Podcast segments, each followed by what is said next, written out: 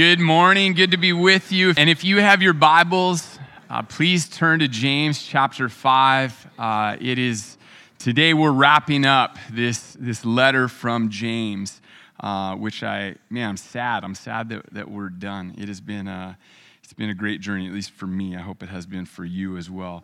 Uh, so we're going to read the, the, the, final verses of James here. We're starting in verse 13, and we'll go through the end of, of 20. Um, and then I'm going to then I'm going to go back and do a little bit of, of review very quickly to remember where we've been in James to set up um, this final passage. So, starting in verse 13. Is anyone among you suffering? And, and, so he's, he's connecting right back to the passage last week that Matthias preached from, the, the suffering of the prophets. He says, Let him pray. Is anyone cheerful? Let him sing praise. Is anyone among you sick? Let him call for the elders of the church and let them pray over him, anointing him with oil in the name of the Lord. And the prayer of faith will save the one who's sick, and the Lord will raise him up, and if he's committed sins, he'll be forgiven. Therefore, confess your sins uh, one, uh, to one another and pray for one another that you may be healed. The prayer of a righteous person has great power as it is working. Elijah was a man with a nature like ours, and he prayed fervently that it might not rain, and for three years and six months it did not rain on the earth. Then he prayed again, and heaven gave rain, and the earth bore its fruit. My brothers, if anyone among you wanders from the truth and someone brings him back, let him know that whoever brings back a sinner from his wandering will save his soul from death and will cover a multitude of sins. And uh, I, have enjoyed talking with many of you about uh, this letter from James as we've been going through this series. And one thing I've heard over and over again is, is no matter how long you've been walking with the Lord, a lot of us tend to find ourselves back in this letter of, of james. Even if there's not a bible study or a sermon series going we just we gravitate back to this letter. And i know it should be that way in all of scripture but but i think all of us kind of have books that we we gravitate towards over and over again and, and james seems to have that pull on so many of our hearts and our minds. But it's not like we come to james because james just makes us feel great about ourselves right? James uh, man, James doesn't pull any punches. Um, James sees right where we are, no matter how long we've been walking with Jesus, and, and, and, he, he speaks right to where we need to grow, right? Right where we are weak in our faith. He confronts our attitudes, he confronts our actions, or, or a lot of times he confronts our lack of actions. So we remember the book starts off, he commands joy in hardship and in, and in trial. He, he exhorts us to endure trials as God is shaping us to run to Him in prayer. He commands us not just to hear the word of God, but actually live it out. Right, to be doers of God's word. He calls out our propensity to, uh, to show favorites, to others, right? Based on, on what we see. He, he reminds us of the dangerous weapon that our tongues are, how destructive our words can be. James attacks a faith that is not lived out, a faith that is not demonstrated by works. James tells us uh, of heavenly wisdom that's available to all believers. James confronts our pride, he calls out our worldliness. He commands us to live according to God's will. He, he warns us how, how, we're to handle our wealth. Um, and, and, then last week, he instructs us on suffering well. Um, and, and now here we are at the closing instructions of this letter. Right? He commands us in, in multiple ways to pray. He tells us to praise God. He tells us to confess our sins to one another. He tells us to pursue the wandering Christian. So, what is James doing at the end of this letter? I mean, we need to ask that question all throughout scriptures. We're reading scripture like, okay, this is here on purpose. Why? Why did the author, why did God put this here? Um, and, and, as I was preparing for this sermon, I, thought, man, I'm going to talk so much, so much practical things about how we're to pray and, and, and praise and, and, confession um, and, and how we're to care for brothers and sisters in Christ. And, and there will be some of that, but not nearly as much as I, as I thought when I started out uh, on this sermon. Because what I want to do is actually zoom out a little bit. I, I don't want to um, I don't want to miss what James is doing in these details. So we'll still get the details of, of what he's talking about here. But first, I want to flash back to Peter. Um, in John 21. Uh, so, this is after Jesus had risen. Jesus had already appeared to the disciples and others many times. And, and, and, actually, let's go back even further. You remember Peter, he denies Christ uh, three times um, before, before his death. And, and that's even after Jesus saying, You're going to deny me three times before the rooster crows. Peter, he's adamant, right, in his, in his Peter way. He's like, No, I, I will never do that. Even if everyone else falls away, Lord, I will never do that. Um, and then that, that rooster crows that second time. And James had, or Peter had denied Jesus three times. And, and you can just imagine the, the guilt and the shame that must have cascaded over Peter's. He's carrying that as he's, as he's watching his closest friend, Jesus, die a humiliating death. And then three days later, Jesus rose. He appears to the disciples, and, and the resurrection is, is truly awesome. Like we, we misuse, I misuse that word so much, but this is a circumstance where, no, th- this was awesome. And yet, in that, man, I think about Peter, like still carrying the knowledge that just days before he denied Jesus. So we, we come to John 21 right? Jesus has appeared to the disciples multiple times. Peter's with the disciples. He says, I'm going to go fishing. Right? And the other guy's like, yeah, let, us do it. Let's, let's go get in the boat. And, and, Jesus is on shore. They don't know it's Jesus yet, but Jesus yells, hey, cast, cast your net on the other side right? he did this before with them early on when, when he met some of them. Luke 5 tells this, this story. And they listened and they, they cast their net on the other side. They, they pull up so many fish they have to call another boat over to help them bring in all these fish. And that time, back in Luke 5, Peter responds to Jesus by saying, Go away from me. Like, I cannot handle you. You're too much for me to be around. But, but now, here in John 21, after the resurrection, direction. They cast net uh, on the other side. They pull in 153 large fish, John tells us, right? Because when, when a fisherman catches a bunch of fish, they tell you how much it is, how big they are, everything, right? I used to read out loud this passage every time before I went fishing. I never, and you think I'm joking, I'm not at all. And then I felt like maybe I'm misusing scripture, so I stopped doing that. But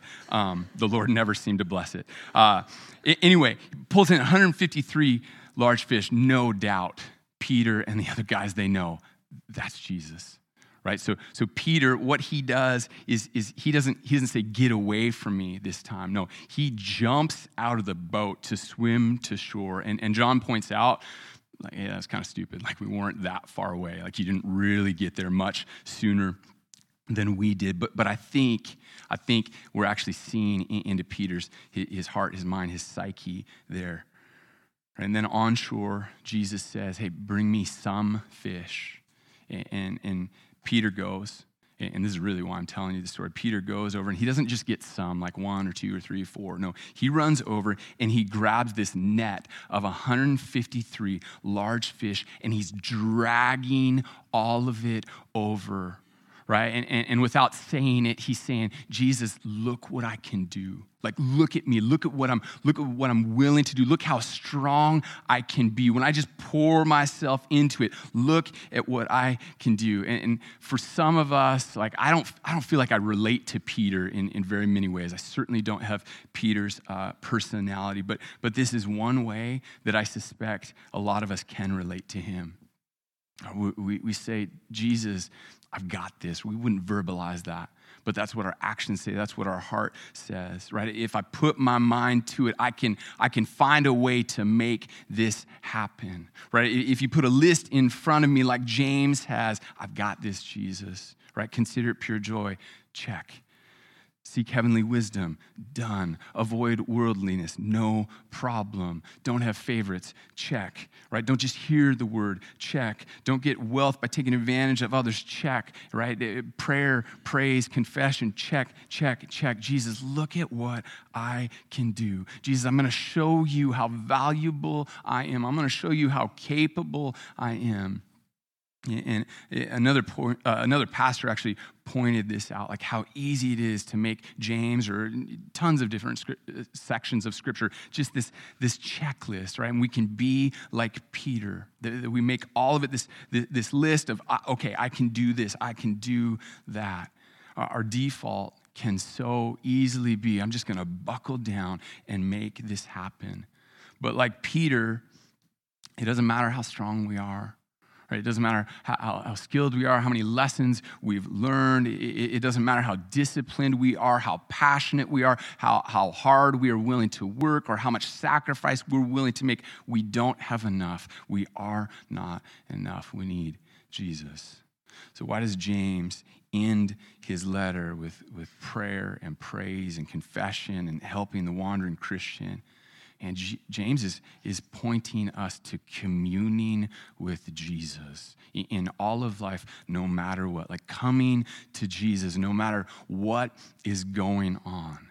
It's, it's sitting at Jesus' feet. I think of John 15. Uh, maybe is a passage you're familiar with, maybe not. Um, if not, get familiar with this passage. I'm going to start in verse 4. Jesus says, Abide in me and I in you. As the branch cannot bear fruit by itself unless it abides in the vine, neither can you unless you abide in me.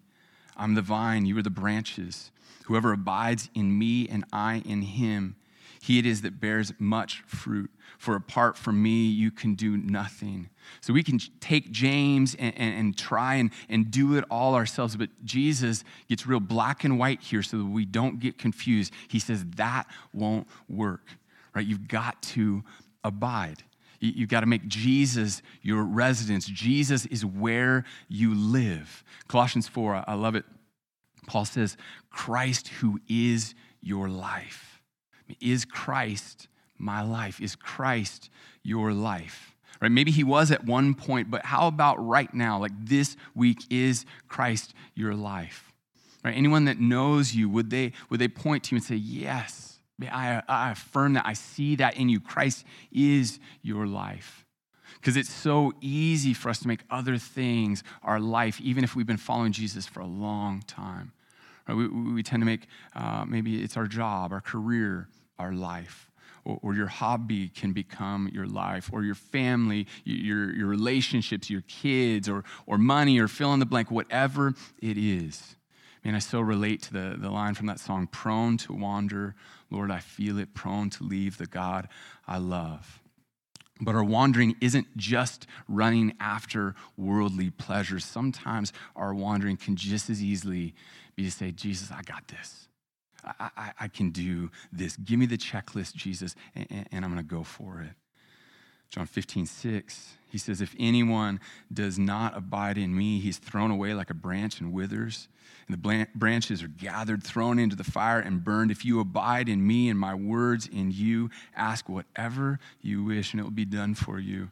By this, my Father is glorified, that you bear much fruit and so prove to be my disciples. So we see this in, in John 15, we see this in James that, man, we partner with God, right? We, we partner with God in his kingdom work. We're not idle. We're not, we're not just this audience watching, we're participants in what he is doing. So, this fruit bearing that happens, we're a part of it, though it is empowered by God. It is the Holy Spirit at work in us as we abide in him, as Christ is our life. Verse 9, as the Father has loved me, so have I loved you. Jesus says, Abide in my love. If you keep my commandments, you'll abide in my love, just as I've kept my Father's commandments and abide in his love. These things I've spoken to you that my joy may be in you and that your joy may be full. So, with everything that we come to at the end of James's letter, I do, I want to get into some practical instruction on, on prayer and confession, especially, but I don't want to miss right? The invitation to commune with Jesus, to walk with him, to, to make him our, our residence. So, this week's passage has two parts. Each begin with, if there's anyone among you. And the first section is verses 13 through 18, focused on prayer, right? Every verse in this section mentions prayer. Praise is, is briefly mentioned as well. But there's prayer of the individual, there's, there's inviting the elders to come and, and, and pray for you, pray with you. Uh, there's, there's prayer with friends as you confess sin. And then this prayer, or this example of Elijah, the, the praying prophet. Um, but we remember uh, the very beginning of this letter, right? Chapter 1, verse 2 consider pure joy when you face trials of, of many kinds because you know that the testing of your faith produces endurance. Let that endurance take its full effect so that you may be mature and complete, lacking nothing. So, right off the bat, he hits the, the reality that, that, man, we're going to face hardship, we're going to face trials. Right? He, he, he says, consider it pure joy. He commands us to consider it pure joy. But then we, we can't miss verse 5. He says, if you, if you lack wisdom, ask God. Right, so James gives this pattern right away with, with hardship, trial, with suffering. We respond with prayer. We don't just grit our teeth and, and bear it. No, it's time to run to Jesus. We abide in Christ. Yes, we're enduring, and, and we're enduring by coming to God. Our passage last week in, in verses 7 through 12 of chapter 5, there were seven references to, to either patience or waiting or enduring. And in this passage, there's, there's seven mentions of prayer right? The relationship to hardship is coming to God, crying out to God. This is the way forward for the Christian. It's the way of prayer that we run to Jesus. And this is all of life, not, not just hardship, but every moment in life. It's, it's an opportunity to draw near to God. As James said back in 4 8, it says, Draw near to God, and he will draw near to you. So we look at, we look at uh, James 5 13 is anyone among you suffering? Let him pray. Is anyone cheerful? Let him sing praise. Calvin put it this way, uh, talking about verse 13. and He said, There's not a time in life where God is not inviting us to himself. And he's right. Everything in life. He's always inviting us to know Him more and more. He's always inviting us into a, a closer relationship with Him, a greater union with Him. So, no matter the circumstances, the question is do we turn to God? Uh, as we're suffering or, or in desperate need, do we turn to God? Do we recognize His sovereign power to meet our needs, His perfect wisdom in meeting us where we are? When we're glad, right? When we have reason to rejoice, do we see his providential appointing of our circumstances and praise him? I stumbled uh, across a, a, lyric this week of an old hymn that I wasn't familiar with from back from the 1800s. And the line is this it says, Hallow every pleasure, sanctify every pain. Man, it, it, has just been running through my heart and mind all week. Hallow every pleasure. God, sanctify every pain. I, I, want my heart and my mind to be so set on God that no matter what comes in life, whether it's joy or sorrow, man, that I would look to Him, that, that I would run to Him, that I'd be so close to Him, right? Trusting that, that He is all knowing, that He is all powerful, that He is good, that He's always at work, that I would trust in His good, pleasing, and perfect will right? That in, in moments of joy, man, I'd be the first to praise God, to recognize Him for what He's done. And in times of trouble, that I would pray like Jesus in the Garden of Gethsemane before His arrest, that I would pray, Not my will be done, but your will. One Christian pointed out that when Jesus was in agony in the garden, wrestling with the forces of evil right at the moment of their strongest attack. Luke writes that he prayed more earnestly. Right? Prayer may not remove affliction, but it certainly can transform it. So James tells us to pray, right? And he does it in a variety of ways. I'm not going to get into all of them, but man, are we are we a praying people? Like individually, do we do we pray? Not just sometimes, not just when things are hard, but, but are, are we regular in, in, in, praying in all kinds of circumstances? Are we a church that prays? One thing I'm eager to see from the, the, uh, the um, small group survey is man, are, we going to have a group that, that, that comes from this, that their focus is prayer, that, that will help us as a church just grow in, in prayer? If not, we're going to start one some other way. Um, uh, but man, what, brings you to pray? Like this week, what are the things, uh, the, the circumstances that have, that have stirred you, that have motivated you to pray? Right, James, James tells the one suffering, pray, right? Cry out to God. He hears you. And I think I take for granted that we just all believe that He really does hear us, that, that God hears our cries. There's this saying that, that God is never late, rarely early, and always on time. And I don't know if that's saying perfect, but, but I, like, I like the gist of it. Right? From our perspective, it can so often feel like, come on, God, like I need this right now, right? And, and so often we say, not only do I need this now, but I need you to do it in this exact way, God, because I'm so smart. And it isn't until after a while, sometimes years, maybe even decades, that we can see that God is perfect in his timing.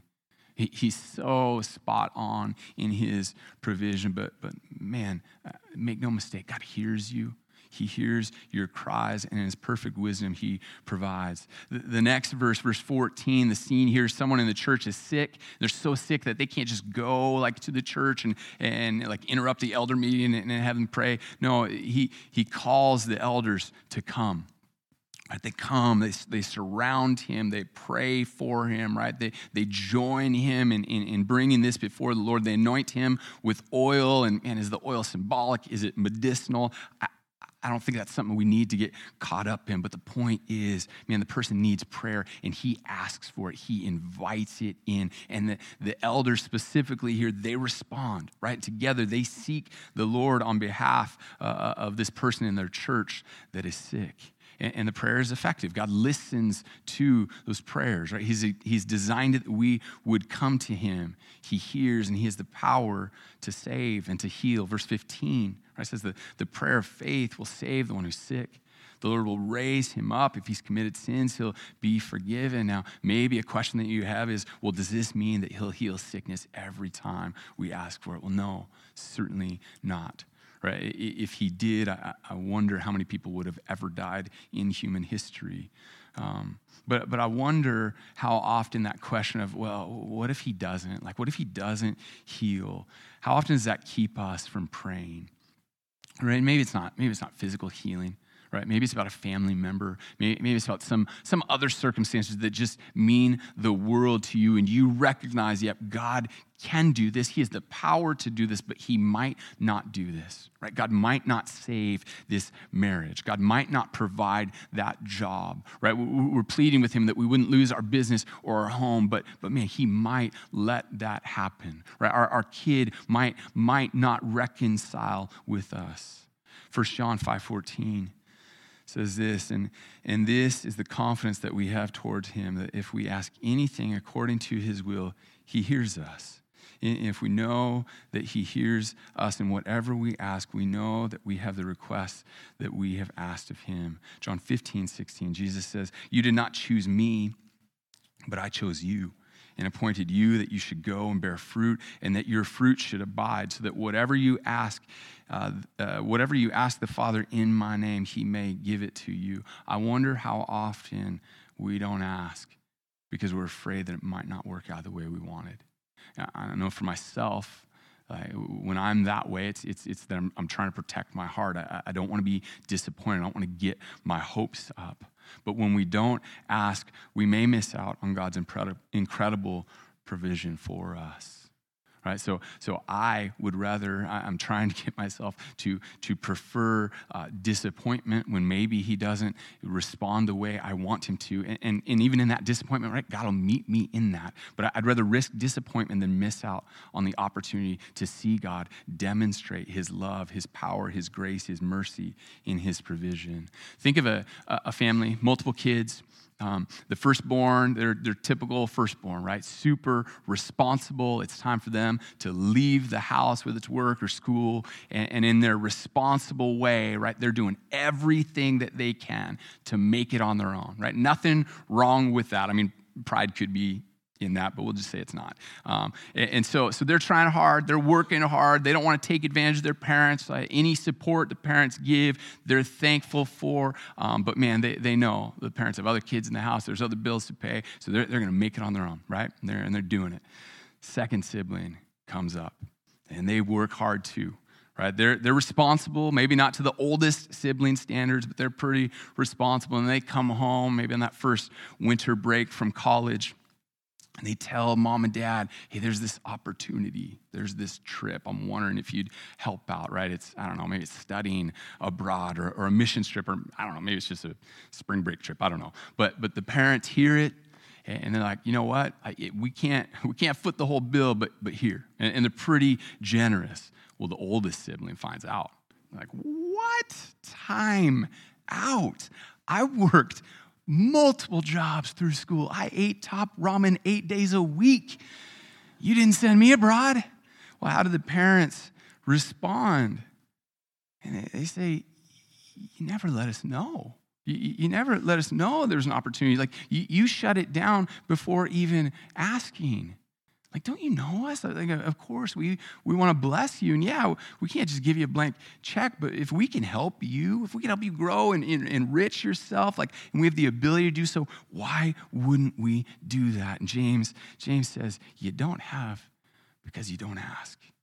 Right? We, we don't have any clue how much love our Father has for us, right? And, and, and you could twist all this into prosperity gospel feel. I, that's not what I'm saying. But, but God loves to bless us, right? And, and it's often not in the ways that, that we imagine Him blessing us, but He loves to care for us, to show us His love. He loves to to provide for us, to surprise us in ways that we never imagined He would provide. And, and so I'm certainly not saying God's going to give you everything that you want, right? No good parent would do that. No good parent would, would just give their kid everything that they want because it wouldn't be good for that kid. But man, what have, what have we missed out on because we've never asked God? So the, the question of what if this prayer for healing or reconciliation or whatever it is, what if that fails? Here's what Pastor Kent Hughes said He says, It is better to fail in an attempt to exercise faith than to let it lie dormant and fruitless. Man, so the child of God runs to their father.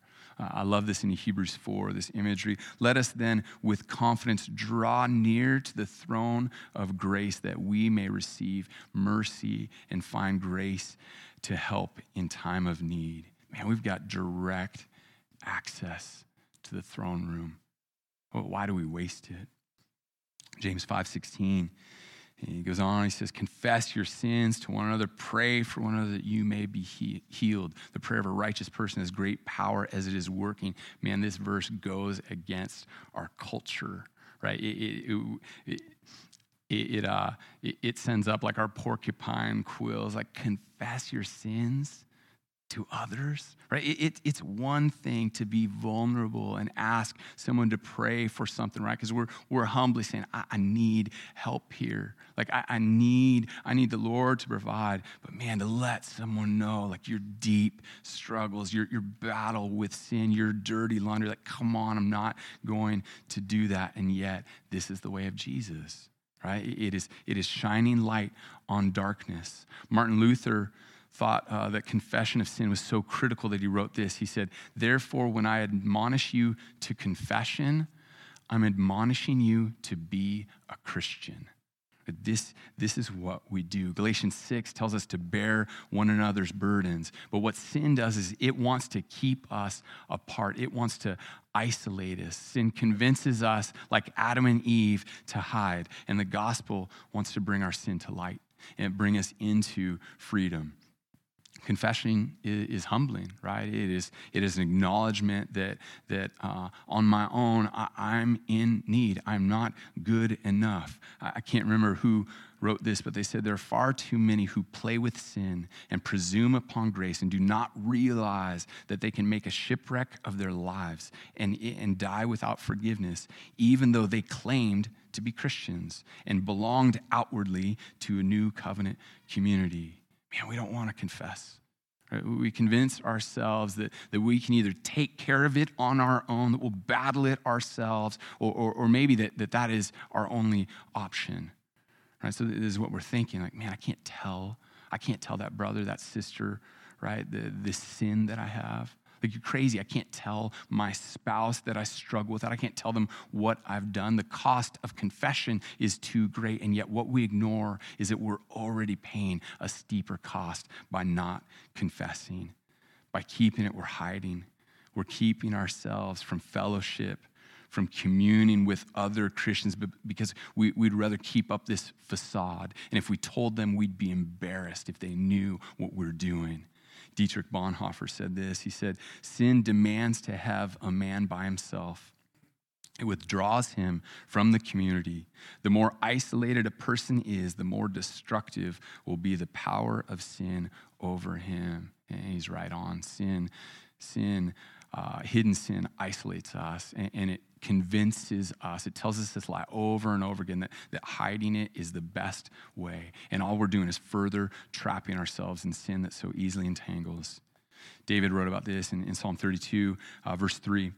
He said, For when I kept silent, my bones wasted away through my groaning all day long. For day and night your hand was heavy upon me. My strength was dried up as, as by the heat of summer. But man, confession, when we confess to a brother or sister, it destroys our deadly autonomy. It breaks down the wall of hypocrisy and it allows the, the, the flow of grace in our community. There's freedom in confessing. Jesus says, Come to me, right? You're weary from hiding. You're weary of trying to carry this yourself. Come to me, and I will give you rest. And I guarantee right? That, that in this body there are hidden sins. I'm not saying I have like some super uh, supernatural knowledge. I'm just playing the odds here, right? Because people we we hide stuff. This is what we do, right? Maybe it's addictions. Students, maybe it's maybe you're cheating in school, or, or, or maybe maybe it's your battle with lust has gone places that you swore you'd never go. Or maybe Maybe you're a liar. You're telling lies upon lies upon lies, just building this house, house of cards that's going to come crashing down. Or, or maybe it's someone in a, in a secret relationship right? Flirting at the office or, or, or messaging or, or this, uh, maybe it hasn't gotten physical, maybe it has, maybe it's just just, maybe it's an emotional affair. I did not mean to say just. Maybe it's an emotional affair. Or, or maybe you know, no, I can't do any of that. So you just keep it all in your head and it's all, it's all imagination, it's all fantasy, and that's how you justify it. But James says, confess your sins to one another and, and, and pray and you'll be healed.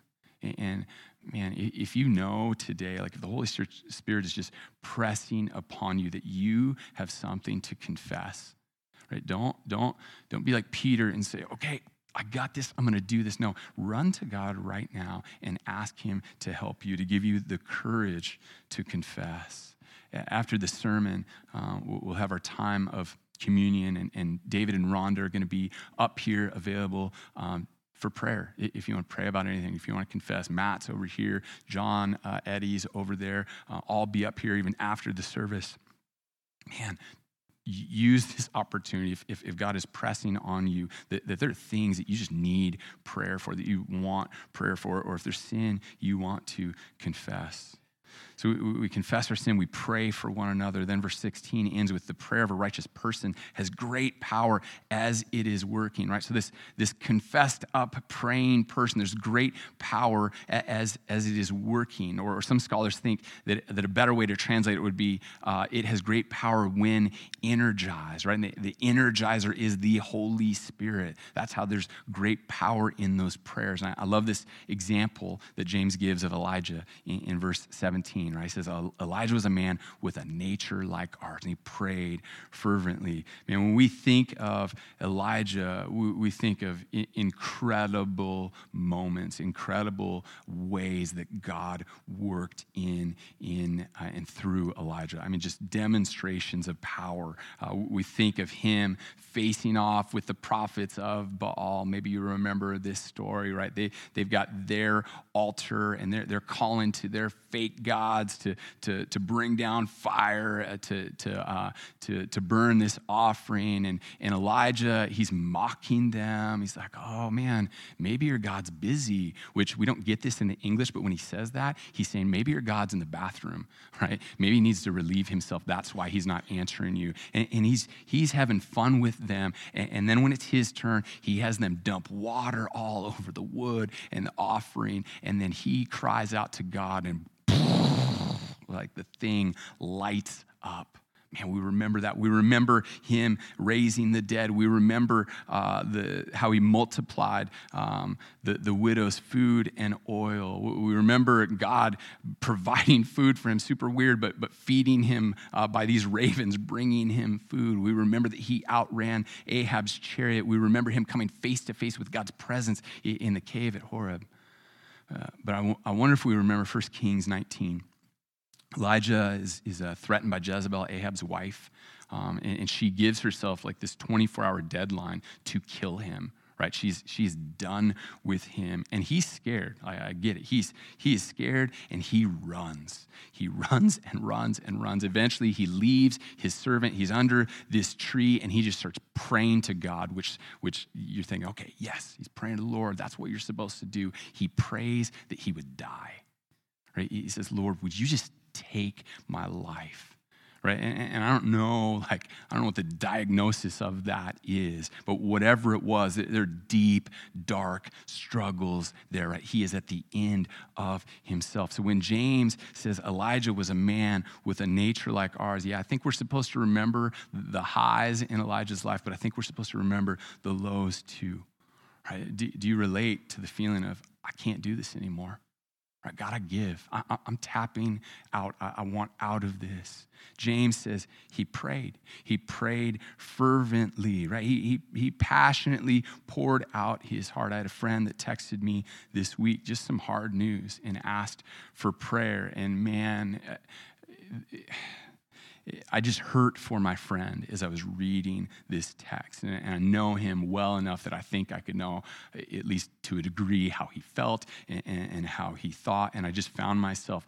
pacing in my office, like praying loud, right? Like I, I, don't normally pray loud. I don't know why as Christians, like normally when we pray, our voices get softer. That's what I do too. But but man, in my office, like my hands are in the air and I'm just pleading for my friend because I, I, hurt with him. I'm, I'm bringing this request fervently before the Lord. James He's urging us, right? No, no, matter what it is, man, commune with the Lord. Commune on your own in your suffering. Commune by, by praising the Lord when life is good. Commune by, by inviting the elders in to pray for you. Commune by, by confessing and asking other believers to pray for you because God heals, God sustains, God forgives, He saves